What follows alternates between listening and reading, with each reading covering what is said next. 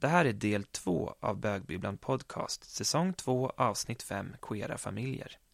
De andra delarna hittar du där du lyssnar på dina poddar. Ja, eh, du vet ju mycket om mig Max, men visste du att jag är en sociologi A-dropout? Nej, jag trodde du var psykolog. Det är så du marknadsfört dig här i podden. Mm.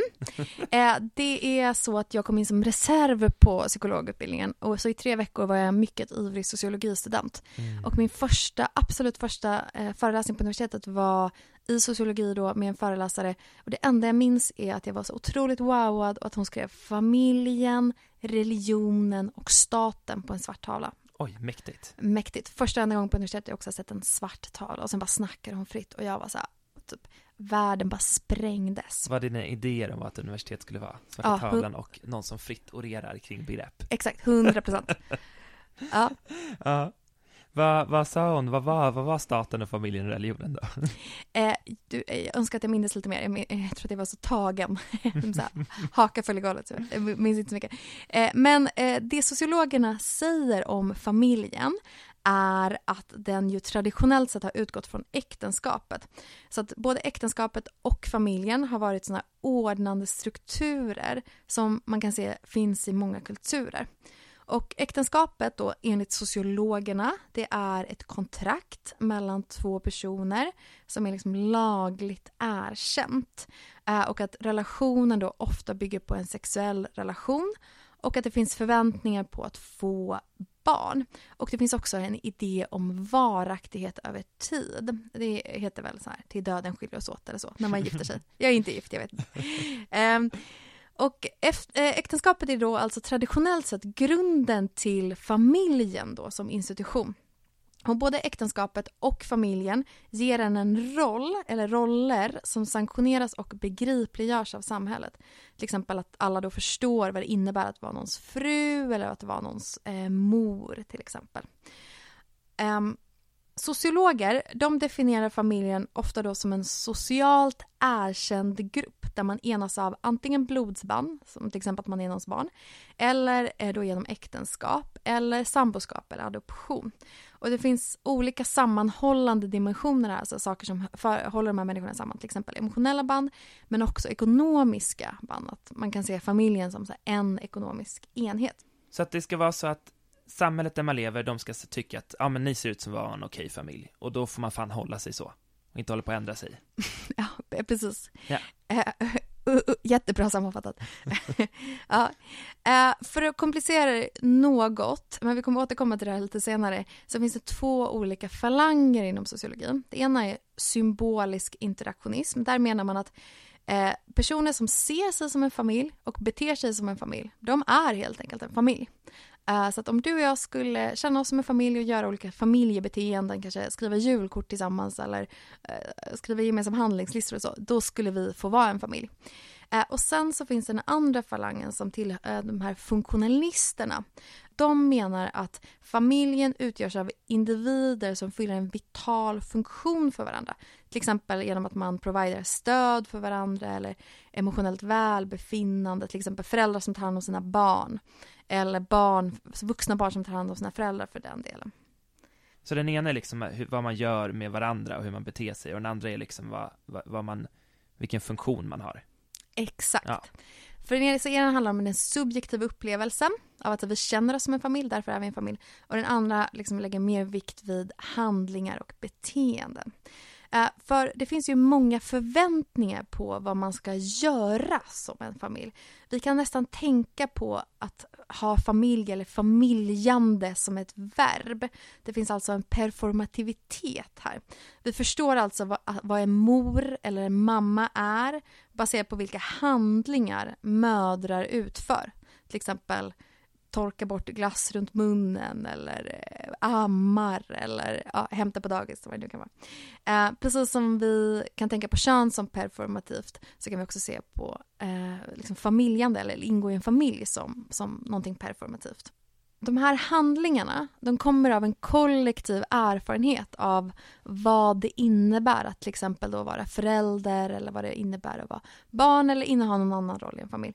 Eh, och genom att liksom återupprepa dem eller reproducera dem så återskapar vi då också den här kollektiva erfarenheten. Okej, så att, att man förstår då vem man ska vara i vissa roller, till exempel mor eller far eller, eller barn, det är liksom för att man ser andra göra det och så gör man likadant och därmed så återskapar man det och förstärker det en gång till så att alla förstår ännu lite mer hur man är en bra mor eller en bra far eller ett bra barn. Exakt. Just ja. Och det man vill liksom ställa som fråga här då är ju så här, hur gör queers familjer? Vad är det queers gör som blir familj? Och vad är det vi tittar på och förstår att det här är en familj och, och vilka saker fångar vi upp och återskapar? Det är ju en jättebra fråga och det är där jag tänker vi kommer in i, i litteraturens roll i det här. Har vi några exempel på performativitet i litteraturen? Mm. Eh, jag tänker bland annat på Är det barnen baby av Kristoffer Folkhammar som vi ju intervjuar i det här avsnittet också. Eh, den boken kom ju förra året och handlar ju då om berättarrösten som skriver ett brev till en av sina vänner om sitt faderskap. Och det är ju så att han har ju eh, skaffat barn tillsammans med en kompis. Och jag tänker särskilt på en scen i den boken där det blir tydligt hur symboler för föräldraskap liksom skapar honom som pappa i relation till andra och därmed kanske skapar honom på ett sätt som heterosexuell. Och det är när han möter en tidigare musiklärare i ett, på ett konditori i Eslöv eh, och eh, berättarrösten så här försöker skicka en signal till sin gamla musiklärare om att säga, jo men vi har ett så här queert släktskap, du och jag, så här, för han uppfattades typ som byns fjolla, liksom så. Men i och med att han bär ett barn på magen så liksom konstrueras han som en pappa och som heterosexuell på ett sätt. Och det är ett exempel på när man uppträder eller framträder som förälder eller som en identitet. Och det handlar ju om sådana symboler som man reproducerar och därmed liksom återskapar identiteten pappa pappa till exempel, eller identiteten mamma, eller identiteten syster eller bror eller familjemedlem. Och det är här performativiteten på något vis är så smart för att titta på roller, just för att man ser att det inte är någonting vi bara är hela tiden, utan det är något vi gör i relation till varandra. Och ett annat exempel är en av mina favoritböcker någonsin, Ett hem vid världens ände av Michael Cunningham, som handlar om tre vänner, Bobby, Jonathan och Claire, som liksom följs åt med varandra och slingrar sig ut och in ur varandras liv under deras liksom tonårs och vuxentid. Och det är liksom som ett så här triangelspel av, av liksom kärlek och erotik, men som på något vis till slut landar i ett vuxenskap som medföräldrar med varandra. Och där också hur de eh, tillsammans, då som en trio istället för en duo, ändå eh, agerar som en familj tillsammans och därmed liksom gör sig till en familj tillsammans och uppfattas som en familj tillsammans i andras ögon för att de påtar sig roller av att vara omsorg och förälder eller försörjare och, och, och så. Så ett exempel på hur man återupprepar ritualer för att skapa familj. Och eh, jag har ju för andra avsnittet i rad tagit eh, tåget till Göteborg. Mm. Och det ska ni få höra nu. Jag sitter nu i en lägenhet i Göteborg dit jag har tagit tåget här på morgonen från Stockholm och sen rullat över Göteborgs gator med spårvagn som man gör här på västkusten. Och nu är jag hemma hos Hedvig. Hej! Hej, hej! Vad roligt att du är här. Tack för att jag fick komma hit. Eh, det ska bli så spännande att få prata böcker med dig och med dig Ann. Hej! Ja, det ska verkligen bli roligt att se vad vi ska prata om den här stunden. Ja, precis. Du Ann har ju tidigare bland annat gett ut en essäsamling, Vad jag sett och Med mitt röda hjärta känt om dina erfarenheter som socialdemokratisk kommunpolitiker. Och sen har du skrivit en bok som heter Havet räcker inte och det stod så vackert på baksidan av den boken så jag vill bara citera det här att den handlar om ensamhetens olika skepnader och frusen kärlek men också varma relationer och öppen varm kärlek till livet.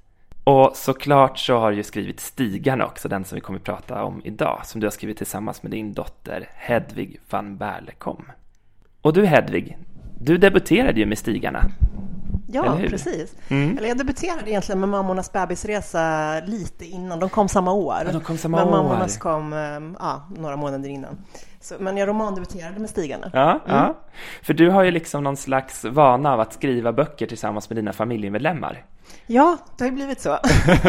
Mammornas bebisresa och pappornas bebisresa har du skrivit tillsammans med din bror Adrian. Mm. Eller det är jag som har skrivit och Adrian har illustrerat. Så. Men så det är ju ett familjesamarbete, precis som Stigarna. eh, precis. Ja, vad roligt. Eh, och vi kommer ju prata eh, om flera av de här böckerna idag, jag tänkt. Men jag tänkte att vi skulle börja med Stigarna, som är en bok som jag läst och tycker väldigt mycket om. Hur, hur skulle ni beskriva den här boken? Stigarna handlar om eh, två kvinnor som är på väg in i eh, nya skeden i livet. Det är Malin, Eh, dottern Malin, som eh, är på väg att bilda familj tillsammans med Lina. Och mamman, alltså Malins mamma då, Ingrid, som eh, är nyligen skild och flyttar från en, en småstad till den större staden där Malin bor. Och de har inte bott i samma, de har bott ifrån varandra i ungefär tio år och inte träffats jätteofta och glidit ifrån varandra lite grann. Så att, så att nu så ska mamma och dotter hitta tillbaka till varandra. Eh, dels ska Ingrid då möta sin vuxna dotter Malin och liksom hitta en vuxen relation till henne, eller de emellan. Och den här boken har ju ni skrivit tillsammans.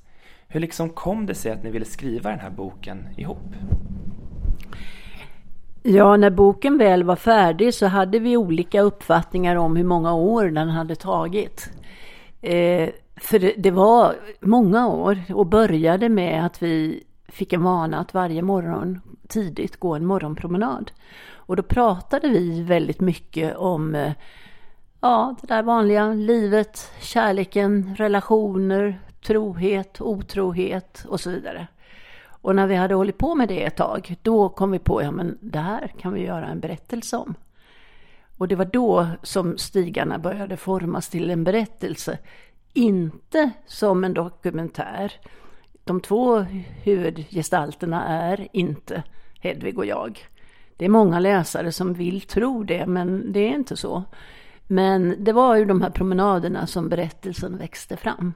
Just ja, och eh, Malin och Ingrid i boken, de promenerar ju också tillsammans. Eller hur? Ja, vi tyckte det var praktiskt att det fick börja likadant. Mm. Så det är klart att det är ju mycket, man tar ju mycket från sig själv och sitt eget liv och sina egna upp, äh, erfarenheter. Det vill jag påstå att man alltid gör när man skriver. För om man inte gjorde det, vad ska man då ta saker och ting ifrån? Om inte det är sånt man själv har varit med om på något sätt. Hur var det att som mor och dotter skriva tillsammans om en mor och dotterrelation skönlitterärt? Det var väldigt spännande att skriva. Jag tycker ju överhuvudtaget att det är väldigt spännande att eh, skriva eller eh, liksom ja, driva olika kreativa projekt med andra. Att det händer någonting när man gör någonting i samarbete. Just att skriva ihop var väldigt eh, ja, väldigt spännande och utvecklande ehm, för både för oss som personer och som skrivande personer skulle jag säga. När, när vi skrev, eller vi insåg eh, när vi hade, när boken var när boken var klar, att vi hade liksom under skrivandet lärt känna varandra som skrivande personer väldigt mycket. Så det var ju som en ny eh, relation till varandra. Men eh, vi hade kanske inte lärt känna varandra som personer? För den frågan får vi ofta om vi har lärt känna varandra som personer och liksom att vår relation skulle ha utvecklats genom skrivandet av stigarna och det upplever vi nog inte eftersom stigarna handlar ju liksom inte om Ann och Hedvig utan om Ingrid och Malin så det är mer den kreativa processen och, eh, och på det sättet som vi upplever att vi har lärt känna varandra i det här projektet. Jag tänkte bara på det här med att skriva två tillsammans det är ju så häftigt att i vissa perioder så går man tillsammans in i en egen värld. Man kan sitta på toaletten och så får man ett sms. Ska vi ta det så här på sidan 113? Och då är det bara vi två som vet precis vad det handlar om. Det är, ja, det är en magisk del av processen som är så härlig just med att skriva med andra. En sak som jag tänkte på när jag läste boken, det var att jag fick som en eh, ny blick på vad man kanske upptäcker eller upplever i olika liksom, tider av livet eller skeenden i livet. Eh, och, och jag tänker, ni skriver ju utifrån två olika generationer så. Upptäckte ni något nytt som ni tänkte på i förhållande till liksom tider i livet eller så? Mm. Ja, dels den här tanken att eh, Ingrid, hon är ju kvar ganska mycket i att Malin är barnet i familjen. Familjen som ju inte längre finns rent konkret för de har ju skilt sig och barnen är vuxna. Men hon flyttar verkligen till sin ganska lilla dotter. Och samtidigt har det ju gått tio år och Malin är vuxen och hon håller på att bilda familj. Och förväntningarna för Ingrid att komma till stan och träffa Malin eh, Eh, är ju annorlunda än hur det blir. Eh, det blir ju ganska, väldigt annorlunda egentligen vad hon hade tänkt sig. Och eh, det där är ju ett spår hur man, hur man lär sig från bägge hållen att umgås när barnen har blivit vuxna. Man är alltid förälder och barn, men samtidigt så är man vuxen-vuxen. Och, och, det där är inte så himla lätt för, för många tror jag. För att som förälder så ser man alltid sitt barn under alla, eller alla gör kanske inte, men Ingrid gör, ser eh, Malin i alla skeden av livet. Alla eh, gamla minnen som ploppar upp och sådär, som, som hon har med sig när hon möter sin vuxna dotter. Och det var någonting som eh, kändes spännande att utveckla i boken. Och det är ju någonting som Malin eh, ofta kan uppleva som ett slags eh, ok eh, eller en, en tyngd liksom att, att eh, Ingrid eh, känner henne på ett sätt som hon själv kanske inte upplever sig själv längre. Att Ingrid har ju, eh, ja, att det är som roll, en roll eller liksom en, en bild som hon har på Malin sedan hon var liten och som, ja, som Malin helt enkelt inte känner igen sig och då uppstår det ganska mycket eh, ja, konflikter eller irritation och spänningar dem emellan.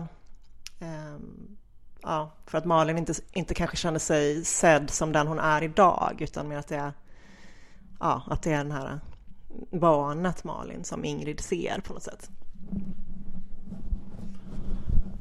Och sen var det just det här att, att Ingrid som då kommer från den äldre generationen, hon är uppvuxen Alltså när hon var barn, då fanns det inga, och då sätter jag det med citationstecken, homosexuella överhuvudtaget. För att man pratade aldrig om det.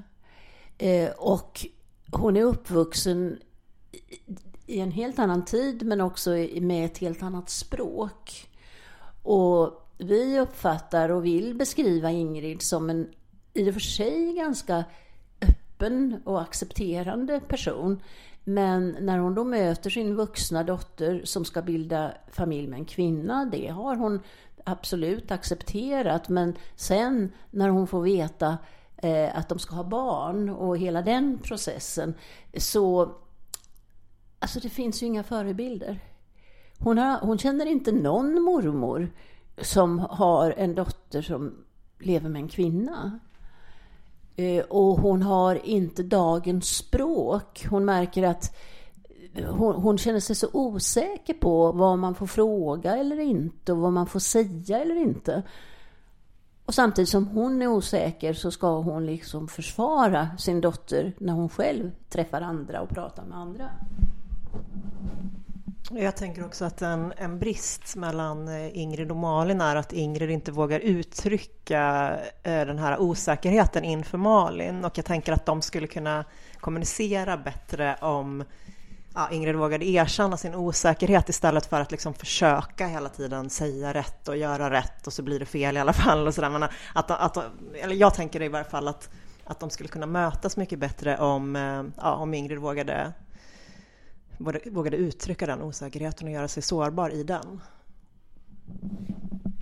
Mm. Det här tycker jag är en jätteintressant aspekt av den här boken. För på något vis så är det det som Ingrid upplever det här att sakna ett språk, sakna förebilder, rädslan för att sätta ord på någonting man är osäker kring. Det är ju någonting som man annars kanske skildrar så här, att unga hbtq-personer upplever så här, Man vågar inte berätta för sina föräldrar vem man är, man har inga förebilder, man har inget språk. Och här, i den här relationen så har ju de kanske bytt plats i det på ett sätt. Och det är en väldigt, det är en väldigt intressant aspekt men också kanske en ganska ovanlig romanperson tänker jag. Att, att Ingrid är på det viset. Har, har ni någon sån reflektion själva kring att Ingrid blev som Ingrid är i boken? Eh, jag tror, vi tänker nog att, eh, att det finns liksom en hög igenkänning på Ingrids karaktär. Att det är många i den äldre generationen som kan känna igen sig i den här osäkerheten. Eh, tror vi och har vi också fått bekräftelse på från läsare och så. Men jag tycker väldigt mycket om att du lyfter upp, att du lyfter fram Ingrids karaktär som, ja men att man nästan kan se Eh, hennes, eh, se det som en queer position.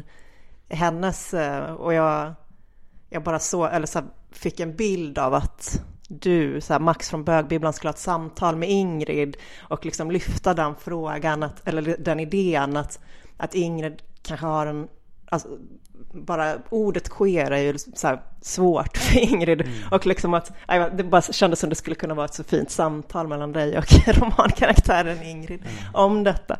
Jag tycker ehm, jag blir väldigt glad över att du eh, känner så mycket med och för Ingrid för att eh, en del läsare tycker så illa om henne för att hon upplevs kanske ibland fördomsfull eller icke-förstående och ja, sådär. Så att, eh, och sen så finns det också läsare som tycker illa om Malin, så det har varit väldigt eh, ja, olika respons där. Men jag blir glad över att du eh, känner så mycket med Ingrid och det kan verkligen jag också göra. Hon, man kan verkligen se hur hon kämpar. En sak som jag tänkt efter att jag läst Stigen är att det är lite befriande att den handlar om relationer och föräldraskap och skilsmässa och sådana saker som liksom hör till, mång- till de flesta relationer. Så. Eh, och kanske lite mindre om sådana här klassiska hbtq-teman som svårigheten att komma ut eller att liksom hantera homofobi och sådana saker. Var det något medvetet som ni tänkte kring när ni eh, skrev boken? Ja, det var, det var medvetet och eh, det beror på att ehm, ja, jag tycker att det finns alldeles för lite böcker som behandlar ehm, ja, olika relationer som bara är utan att det, att det liksom lyfts fram som eller att, det, att den sortens litteratur normaliserar snarare än att problematisera. Båda behövs givetvis men jag tycker att det behövs, ehm, att det saknas Eh, böcker där som bara, ja, där relationerna bara får vara. Och jag ville väldigt länge att, eh, att Malins och Linas relation, äh, alltså att utgångspunkten i Stigarna skulle vara att det är en relationsroman.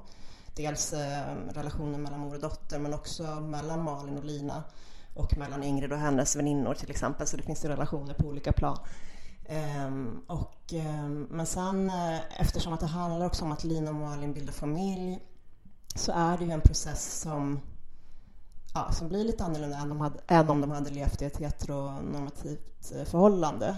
Eh, och eh, det vill vi också skildra och då blir det ju såklart att Ja, nej men jag ville att, eller vi ville att utgångspunkten i boken skulle vara relationerna och att det ja, oavsett vad det är för relation, att det inte, inte skulle lyftas fram särskilt att det var en relation mellan två kvinnor eller så, utan att det, liksom, det handlar om relationer. Det spelar inte så stor roll om, spelar, spelar ingen roll att det är en lesbisk relation egentligen, men sen blir det ju i och med att de skaffar barn och bildar familj och den process de måste gå igenom, de utsätts för fördomar i vissa situationer och sådant som, som ju inte går att låta bli att skriva om för att då, eh, då blundar man för någonting som som ju är, och som är viktigt att lyfta fram också. Men så det där har jag eh, känt har varit lite, lite svårt på att som blev tydligt när boken väl kom ut. Så här, är den hbtq i roman eller är det en relationsroman eller så ska man kategorisera och jag tycker ju att det är jättebra att det finns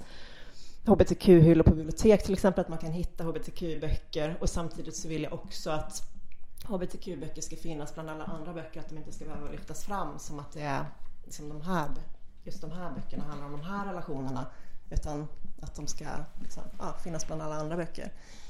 Ehm, även när jag skriver för barn så, så jag har jag skrivit eh, Mammornas bebisresa och pappornas bebisresa som handlar om eh, två mammor som får ett barn och två pappor som får ett barn. Och det är också liksom bara en, en vanlig, det handlar om ja, att längta efter ett barn, att få ett barn, att eh, ja, sånt, sånt som alla oavsett vilken relation man lever i så så är det samma för alla, den här längtan, vad ska barnet heta, man väntar tills det ska komma och sådär. Och att det inte är, ja, lyfts fram i böckerna att det är just annorlunda eller ja, att barnet kommer till på ett sätt som de flesta andra barnen inte gör eller så, utan att det liksom bara är. Och det tycker jag är så otroligt viktigt. Och jag som själv har barn eh, som har två mammor märker verkligen hur stort hålet fortfarande är liksom i populärkulturen och i litteraturen. Och det är ju eh, ja, finns ju fortfarande alldeles, alldeles för, för få förebilder för barn som lever i, i icke-heteronormativa familjer.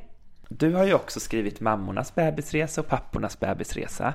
Och de har ju barn som målgrupp och inte vuxna, de böckerna. Men hur var det att skriva till den målgruppen istället för vuxna? Det var väldigt roligt också. Jag tycker väldigt mycket om att skriva både för vuxna och barn och eh, också att varva, att, att liksom jobba med olika projekt samtidigt och i olika skeden och sådär. Eh, anledningen till att jag skrev först Mammornas bebisresa var att eh, jag själv har barn tillsammans med min fru och mina barn, eller jag upplevde att det fanns inga böcker som handlar om hur, hur barn till två mammor kommit till. Det finns ja, det, kanske, det finns någon som handlar om en ensamstående mamma. Eh, det fanns i varje fall ett håll, oavsett om det finns en eller två så behöver det finnas fler. Det finns ju väldigt många som handlar om hur barn till en mamma och en pappa eh, kommer till. Så det, där, så det var som ett hål eh, som jag behövde fylla, tyckte jag. Och ehm, eh, vid ett tillfälle när jag var och läste i Mammornas bebisresa så var mina Eh, barn där och lyssnade och så började man prata lite om just att familjer ser olika ut och i den här boken så, så är det två mammor som får ett barn och så räckte en av mina barn i pannan och bara det är precis som i våran familj. och nu var det liksom mitt barn, men liksom bara där, att, att det blev ett sånt kvitto på att ja, det behövs sådana, eller det behövs böcker som, där barn kan känna igen sig själva. Eh, men sen, eh, nu kommer jag på en, en grej när jag sa det, att jag har, jag har skrivit ett nytt eh, eh som är ett mycket tidigare skede, barnboksmanus. När jag läste det här nya manuset för mina barn eh, så var det också i den boken ett barn som har två mammor och då sa ett av mina barn att det känns som att boken liksom handlar om oss. Kan du inte skriva lite så att det inte känns som det handlar om oss? Eh, och så kom det fram att det var för att barnet i boken hade två mammor och det kändes liksom lite nästan lite sorgligt att hon upplevde att bara för att barnet i boken hade två mammor så var det som att hon kände sig nästan som, ja, som, som att jag skriver om. Och det tyder på att det liksom finns alldeles för få böcker mm. med, eh, ja, med olika familjer helt enkelt. Var, ja, en annan ingång i det. Och du har ju skrivit tre böcker som berör olika aspekter av barn och föräldraskap. Hur kommer det sig att det, att det är barn och föräldrar du har intresserat dig för? Just det. Det var fint formulerat. Det, här, det är också sådana grejer som jag inte har tänkt på så själv riktigt, men det, det stämmer ju. Jag, ehm, jag tycker ju att det är väldigt intressant med, alltså det är ju en väldigt, väldigt stor omställning att bli förälder, tycker jag. Och eh, apropå det här med att ja, men det här med att en del säger att det inte händer så jättemycket i stigarna, så kan jag bli så överraskad över det på ett sätt, för att jag tycker så här, det, här, det är skilsmässa, det är bli gravid, det är få barn, det är liksom de absolut största sakerna som kan hända i livet. Eh, men det är ändå så här, sånt som så många går igenom så att det upplevs inte som så här extremt stora saker. Men för mig var det så otroligt stort Eh, och att bli förälder och att ha barn. Och det, det, är det ju säkert för alla som, som får barn, men, men också in, inte bara liksom just att ha fått ett barn, utan just här, vad händer med en själv och eh, Ja, jag tycker att det... Jag behövde ju säkert skriva stigarna som en bearbetning på att ha blivit förälder på något sätt. Även om jag inte liksom, även om det inte är en självbiografi så, så är det ju ändå mycket tankar som jag ja, tänker på eh, och gärna pratar med folk om och sådär. Ja, ja. Ehm, och sen är det ju väldigt roligt som sagt att skriva för barn, målgruppen barn. Eh, det är kortare format, det är, ja, man får jobba med bild och text ihop, det tycker jag är väldigt roligt. Eh, och så. Mm. Tack! Tusen tack för att vi fick eh, komma hit och prata med er. Tack så jättemycket. Jättekul att du kom och att vi fick vara med. Tack så väldigt mycket. Väldigt roligt att prata med dig. Mm. Tack. Ja, och det där var ju en liten inblick i föräldraskap i flera generationer. Och apropå att bli förälder så är ju här en, eh, vad ska man säga, för, det queera föräldraskapet är verkligen i en epicentrum, eller har varit under delar av den eh, långa hbtq-rörelsens historia. Och det här har jag fördjupat mig lite i. Nu ska du få höra Milla. Mm, berätta.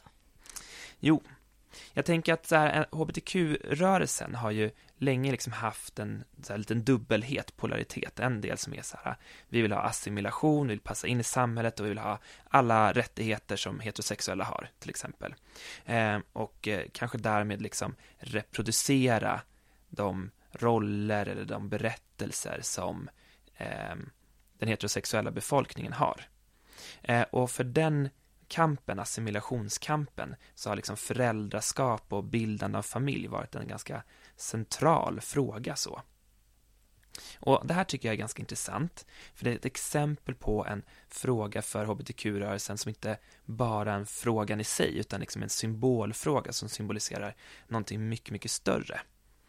Eh, man kanske kan jämföra det med liksom symbolfrågor som att så här, äh, bli av med sjukdomsstämpel eller, äh, eller rätten att gifta sig och sådana saker som symboliserar någonting mycket, mycket mer än bara den enskilda frågan. Och här tänker jag liksom att föräldrafrågan eller föräldraskapsfrågan verkligen har stått i centrum för så här, assimilationskampen så. Eh, och jag har försökt klura lite på vad det här handlar om. Och jag tänker liksom att det finns flera spår i så här, varför man har mött på motstånd och varför man har kämpat för den här frågan. Och, och jag tror att här, en sak som har gjort att, att liksom den heterosexuella världen så liksom panikartat har kämpat emot det queera föräldraskapet har handlat om att det hotar det binära könssystemet. Och då har man liksom använt, alltså dels är det för att så här, familjen och föräldraskapet, det är ju där är liksom de nya där, där könsroller ska reproduceras, där pojkar ska bli till män, där flickor ska bli till kvinnor. Och utan en tydliga liksom, föräldraroller så hotas liksom hela den reproduktionen så. Eh, så det är liksom ett spår, men också liksom att man har kunnat använda det här då för att kunna förklara så här, ah, ja ah, du, du är queer eller du har den här sexualiteten eller det här sättet att göra ditt kön på som, är, som liksom avviker från normen, då man förklarar det med att så här, men dina föräldrar har, liksom, det är något som din barndom som har gjort dig bög eller till transperson eller lesbisk eller på något vis liksom en avvikare så. Så därför har man liksom kämpat för det här. Och förutom att man liksom kämpat för det här med könsrollerna så är liksom helt vårt samhällssystem bygger på en binär könsuppdelning. Och därmed blir liksom familjepolitiken den liksom så viktiga grundbulten för hur man liksom ska bygga samhället rent praktiskt och därigenom liksom blir det biologiska arvet och förlängningen liksom genetik, så här, styrande principer. Eh, och, och, och, det handlar ju till exempel om att så här, vem får ärva vem? Vem har rätt till vad? Eh, arvsrätten, liksom, den skulle inte kunna finnas liksom, utan att så här, man bestämde att den biologiska familjen var den viktigaste enheten i samhället. Och, och ehm, och, och det som är intressant är liksom att man kan se det till exempel som att så här, det är viktigare, alltså så här, rätten till den biologiska föräldern är en viktigare, eller har varit en viktigare styrande norm än liksom barnets bästa. Och ibland, eller kanske ofta så sammanfaller de, men inte alltid. Och då är det oftast liksom den biologiska aspekten som trumfar barnets bästa-aspekten. Det är väldigt intressant och det är något som um, och det är något som Annika Hamrud skriver om i en bok som heter Queer Kids, som just handlar om så här, det queera föräldraskapets historia. Och jag tänker, ett intressant exempel från så här, Sverige på, på det här, hur viktigt det är med liksom, arv och biologi, det är från 2013. Jag vet inte om du kommer ihåg när det stormade lite runt Centerpartiet när Annie Lööf var nyvald partiledare? Nej, Nej. jag följer inte så mycket borgerlig politik. Då i alla fall så var det liksom, jobbade de med ett nytt partiprogram och eh, fanns väldigt många så här, radikala, liberala förslag med i arbetet, som till exempel så här, att man ska kunna gifta sig med mer än en person, var ett sådant förslag. Eh, och ett annat var att avskaffande av arvsrätten. Och det här blev en sån liksom enorm skandal att det liksom Eh, fick hela Centerpartiet att liksom rubba sig grundvalarna och liksom störtdyka i opinionen. Så man var liksom tvungen att superfort gå ut och bara nej, vi vill inte avskaffa arvsrätten. För då annars liksom hade man typ åkt ur riksdagen för att det är en sån grundbult liksom eh, för vårt, för vårt samhällsbygge. Så det tycker jag är ett intressant, så här, konkret politiskt exempel. Så. Um, men så det här är liksom lite principerna då, men så kan man ju undra så här, hur har det sett ut med queert föräldraskap i historien? Och då har jag vänt mig till den här boken eh, av Annika Hamrud, den heter eh, Queer Kids. Eh, hon är journalist och själv eh, förälder till ett barn som har kommit till genom insemination. Ehm, och hon liksom beskriver hur det tidigare i historien, eller fram, ganska, fram till ganska nyligen i historien, har funnits en liksom starkare idé om ett kollektivt föräldraskap. Um, men att liksom framför allt vara i samband med folkhemsbygget från liksom 30-tal och framåt och särskilt från att kärnfamiljsbegreppet kom på 50-talet så man fick den här extremt tydliga familjebilden som vi har idag. Som liksom allt, inte har funnits så himla länge i, i vår kultur. Och i samband med att de här begreppen liksom fick spridning och liksom blev styrande principer för vårt samhälle så har eh, Eh, kvinnor och män som lever i olika samkönade förhållanden liksom hittat olika alternativa sätt till att bli föräldrar på. Så exempelvis historiskt har det vanligt att kvinnor liksom har valt att bli ensamstående mödrar, alltså att få ett barn utanför ett äktenskap, just för att liksom skydda sig från att behöva ingå ett heterosexuellt äktenskap. Och då visserligen fått bära en skam av att liksom ha ett, ett oäkta barn, men ändå varit fri från heterosexualiteten så. Och då ofta kanske haft någon hemlig partner eller någon annan kvinna som har bott i deras hem. Och, och i praktiken så har liksom de här barnen haft två kvinnor som föräldrar. Medan till exempel män och transpersoner i högre grad har levt dubbelliv eh, med en partner av ett annat kön som man haft familj med och fått barn med och levt med och vid sidan om, kanske med ens partners goda minne eller inte, levt ett dubbelliv där man har träffat andra eh, älskare eller partners. Eh, och, och det finns också många exempel i historien där, eh, där bögar och lesbiska framförallt har fått barn med varandra i olika liksom, resonemangsäktenskap eller, eller bara som vänner så. Så det är liksom olika sätt som queert föräldraskap har sett ut under i alla fall 1900-talet. Ett ytterligare sätt som man har sett, det är ju adoption. Eh, som, som där vi kanske har pratat idag med termer om att ah, homosexuella kan inte adoptera eller samkönade par får inte adoptera. Men det finns en mycket längre adoptionshistoria än så. Och ett tidigt sådant exempel är revykungen Karl Gerhard som adopterade en flicka 1949. Hon eh, vad hette Fatima Svensson, eller heter, hon lever faktiskt fortfarande. Han adopterade henne när hon var fem år. Eh, och Fatima, hon var Eh, född i Danmark som dotter till en dansk kvinna som jag tror var någon slags här, fabriksarbeterska eller något sånt där. Och en karibisk man som hon, eh, som Fatima då själv aldrig hade kontakt med i sitt liv. Jag tror hon träffade honom kanske en gång. Eh, och, och Karl Gerhard mötte henne på något vis när hon var barn, hon var fem år och liksom fascinerades av att hon kunde sjunga eller något sånt där. Och hon, jag tror hon var med kanske i någon av hans revyer och så. Och på något vis, det liksom, jag har inte riktigt lyckats kunna researcha fram det här, så i alla fall slutade det med att han adopterade då den här Fatima. Så att hon kom att leva som hans barn i Sverige och växa upp där i den här som revyrörelsen och då som dotter till en mer eller mindre offentligt homosexuell man. Han, hade, han var gift tre gånger på 30-talet med olika kvinnor, men jag, jag, tror liksom att man redan under hans liv pratade om honom som, som en homosexuell man. Eh, och, och, det här tycker jag är ett så här superintressant livsöde och funderat på vad hon liksom själv hade att, och tänka kring det som sen tidigt adopterad, eh, liksom ha en sån adoptionspappa och så. Så hittade jag ett, ett, ett citat från 1992.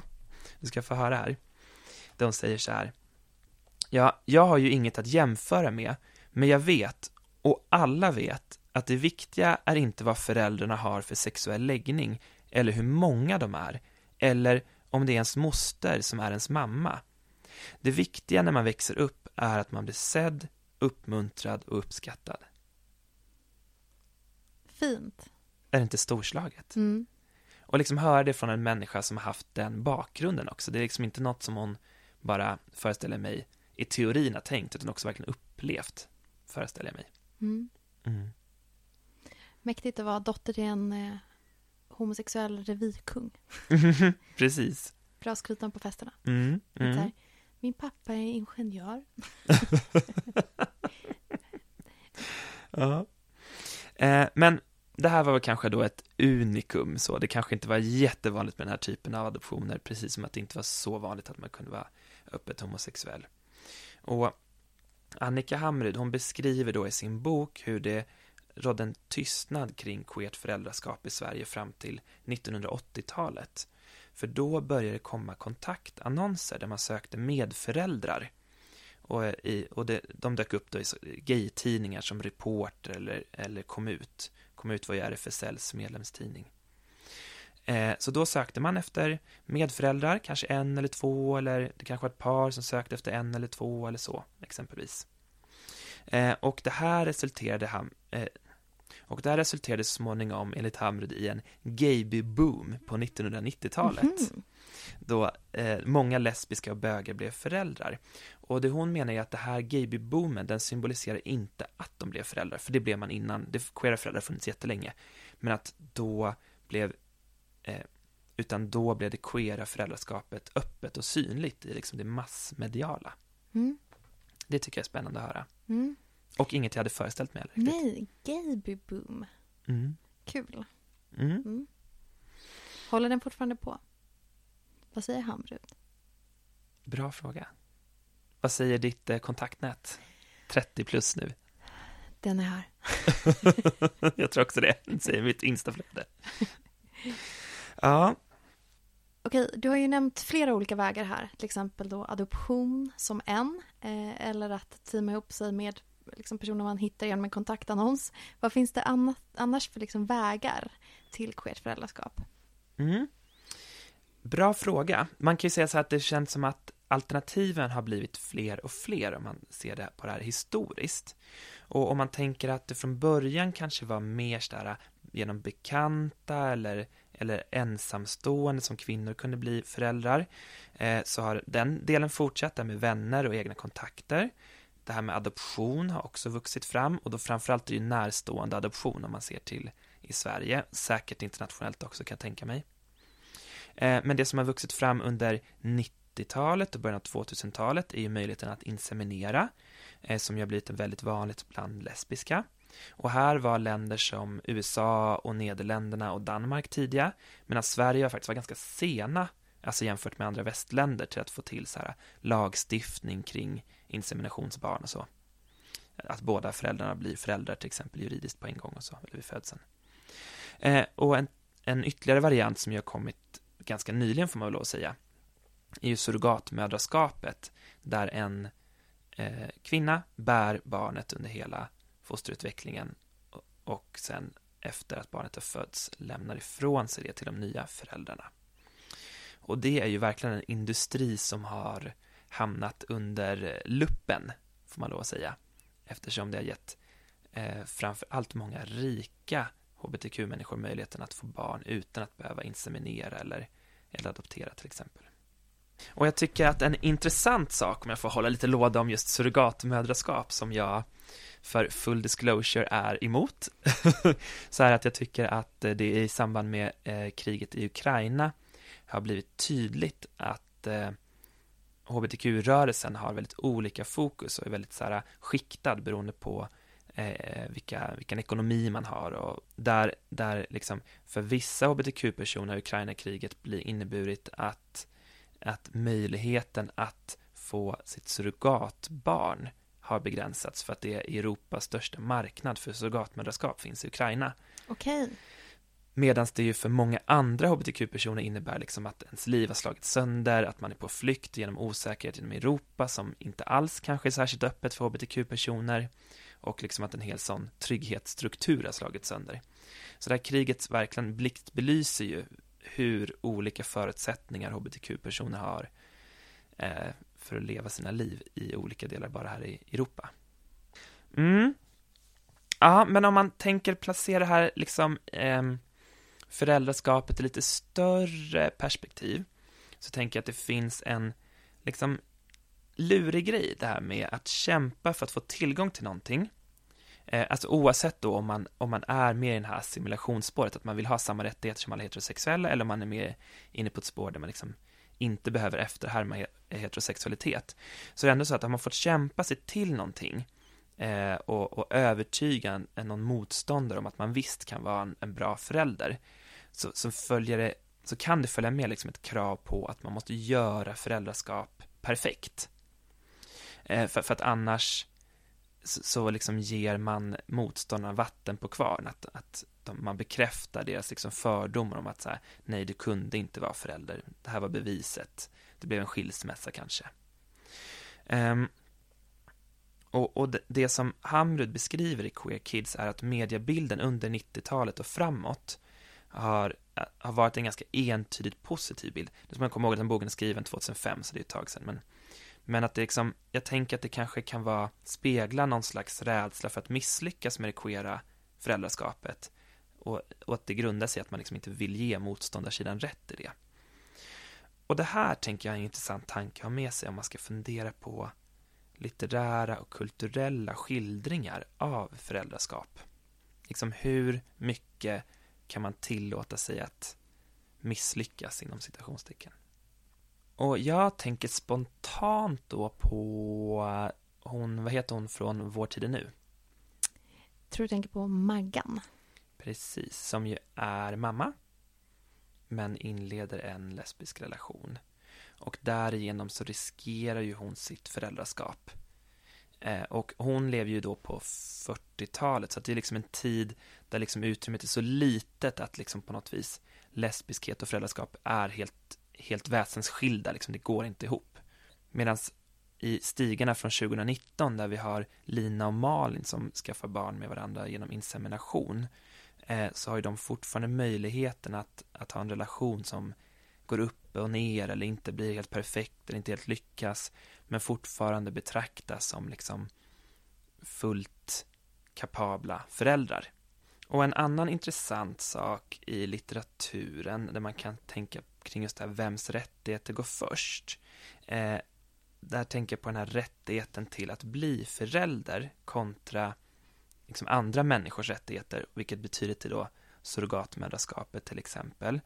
Och här har vi en bok som heter Moscow Baby av Håkan Lindgren eh, som just handlar om ett bögpar som eh, ska få barn genom surrogatmödraskap där surrogatmamman finns i Moskva Eh, och, och i den boken så liksom framställs eh, deras kamp som att de behöver, de som bögar behöver få barn i surrogatmödraskap från ett land som är homofobt.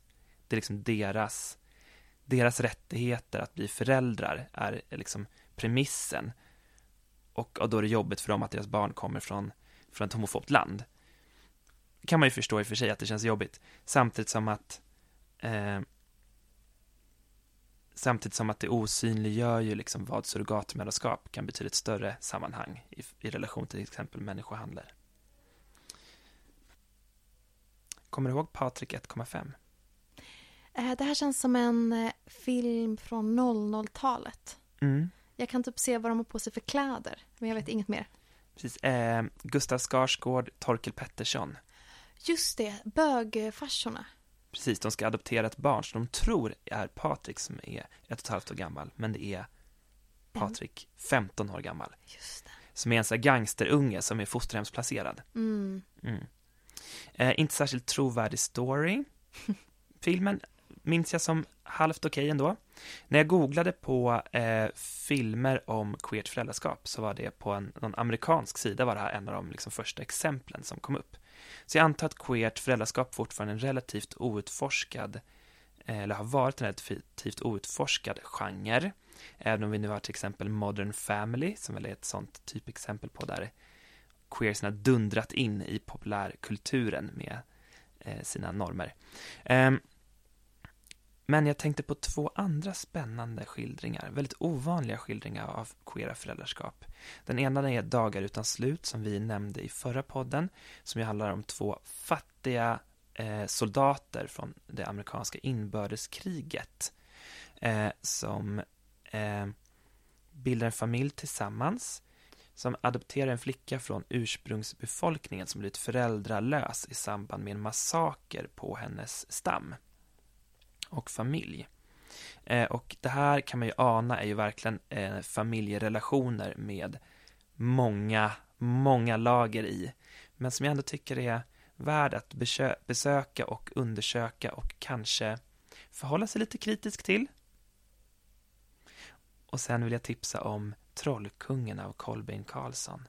Mm. En helt fantastisk serieroman, eller grafisk roman kanske det kallas numera eh, om två troll som bor i skogen. Som i min värld är skogen bakom Flogsta höghus i Uppsala. Eh, för de går till ICA Väst och handlar, ser det ut som. Eh, och de här trollen i alla fall, en natt så får de magknip och så går de ut i månskenet och föder varsitt ludet litet barn som de sen tränar upp till att bli skogens väktare. Alltså, någon slags fantasy ändå i någon slags realism, övernaturlig realism, jag vet inte vad man ska kalla det, men otroligt spännande tycker jag som berättelse och snyggt skildrad. Vad är det med troll och att vara queer? Jag tänker på Gräns, filmen, som ju eh, är baserad på en novell. Och sen så finns det en finsk bok också som heter av Johanna Sinisalo som heter Bara sedan solen sjunkit. Som också handlar om så troll Eh, och så här queer-tematik. Mm, spännande. Anar jag ett eh, nytt eh, avsnittstema till säsong tre? Mm. Kanske que det. Queera troll som blir föräldrar. en... Kanske. In the invitation I tell them for the seventeenth time, the fourth in writing, that I am gay. In the invitation I include a picture of my boyfriend and write You've met him two times, but this time you will ask him things other than can you pass the whatever.